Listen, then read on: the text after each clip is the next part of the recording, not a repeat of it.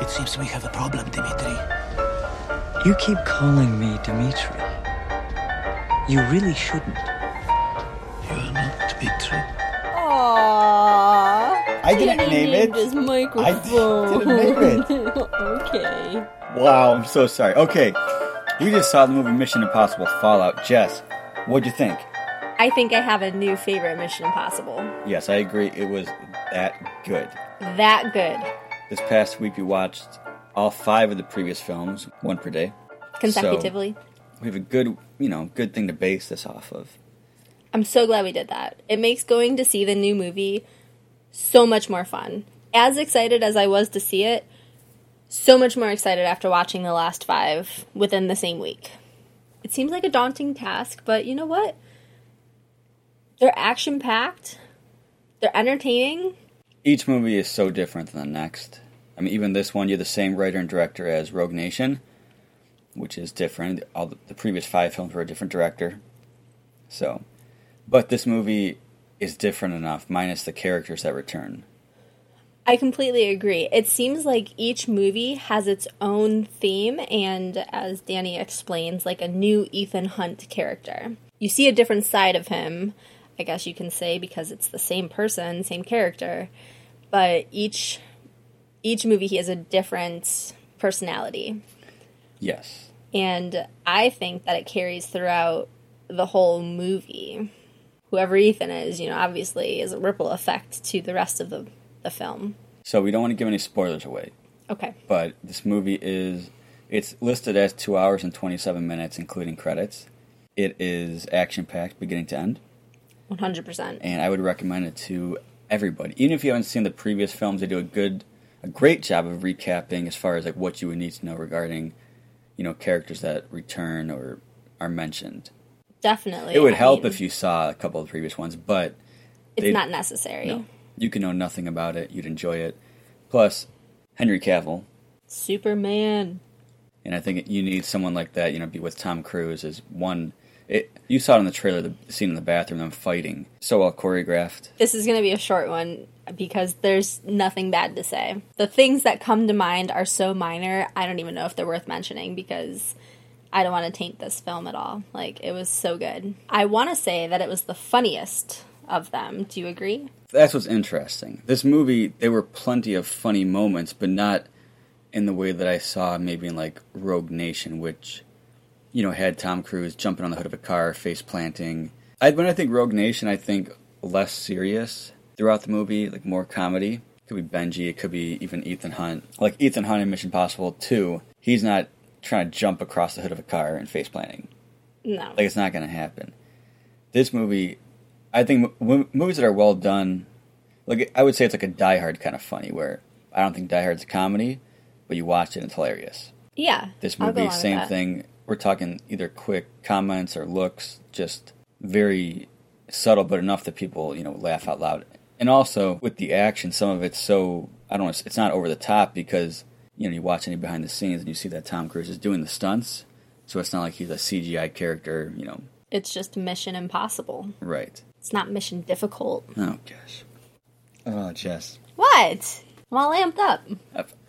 I mean, it's worth seeing just for the stunts alone. If even if you didn't like Mission Impossible movies, you like the stunts. I mean, the motorcycle chase, Lengthy. lengthy. Yeah. I mean, this movie, Rogue Nation, middle of the movie, you go from an under, underwater sequence to a car chase to a motorcycle chase.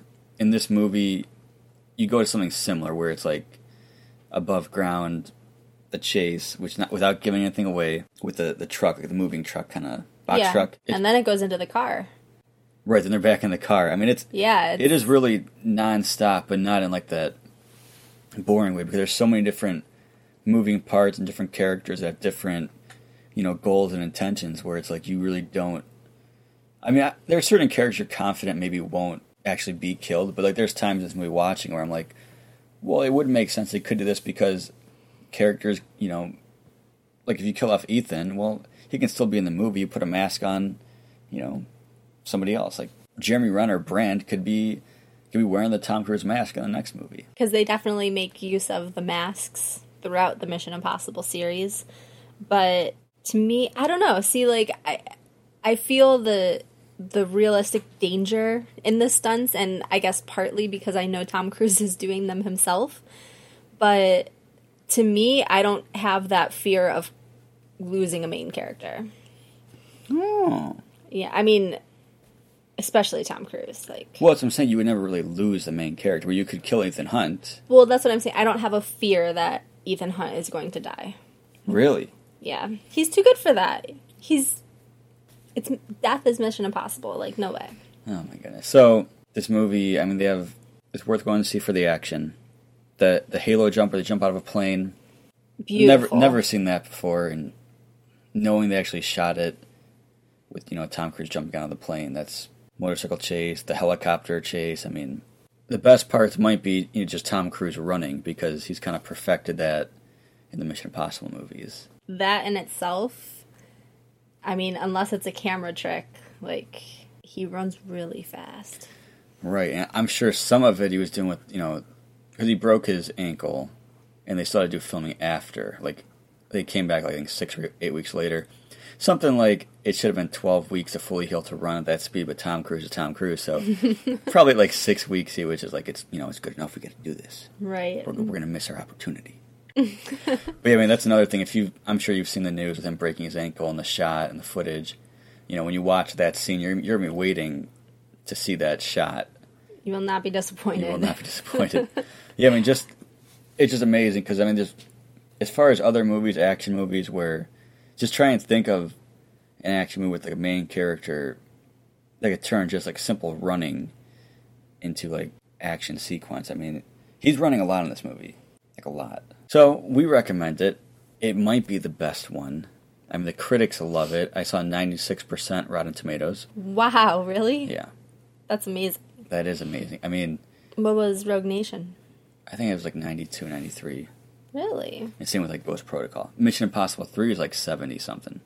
Not fair. It's kind of strange. Mission Impossible Three is amazing. So good. That was my favorite one before this one. And I still I don't know. I'd have to watch it again for sure to make my you know, final decision, but Well, I mean, I would say this one's more solid, as in it's twenty minutes longer, and you need those twenty minutes. I wasn't wishing it to end. I didn't feel like it was taking forever. I mean, you know that a lot's happening, so you know, it makes sense that it's over 2 hours, but to me it was it was worth it, like absolutely necessary. Once you watch it, you'll be thinking like trying to think back for the last ten years, like a quality action movie. You know, off the top of your head, better than this. Like, to me too it's just crazy with the halo jump you know and like the in rogue nation the like the jump into the water holding his breath you know what i mean it's just like Yeah.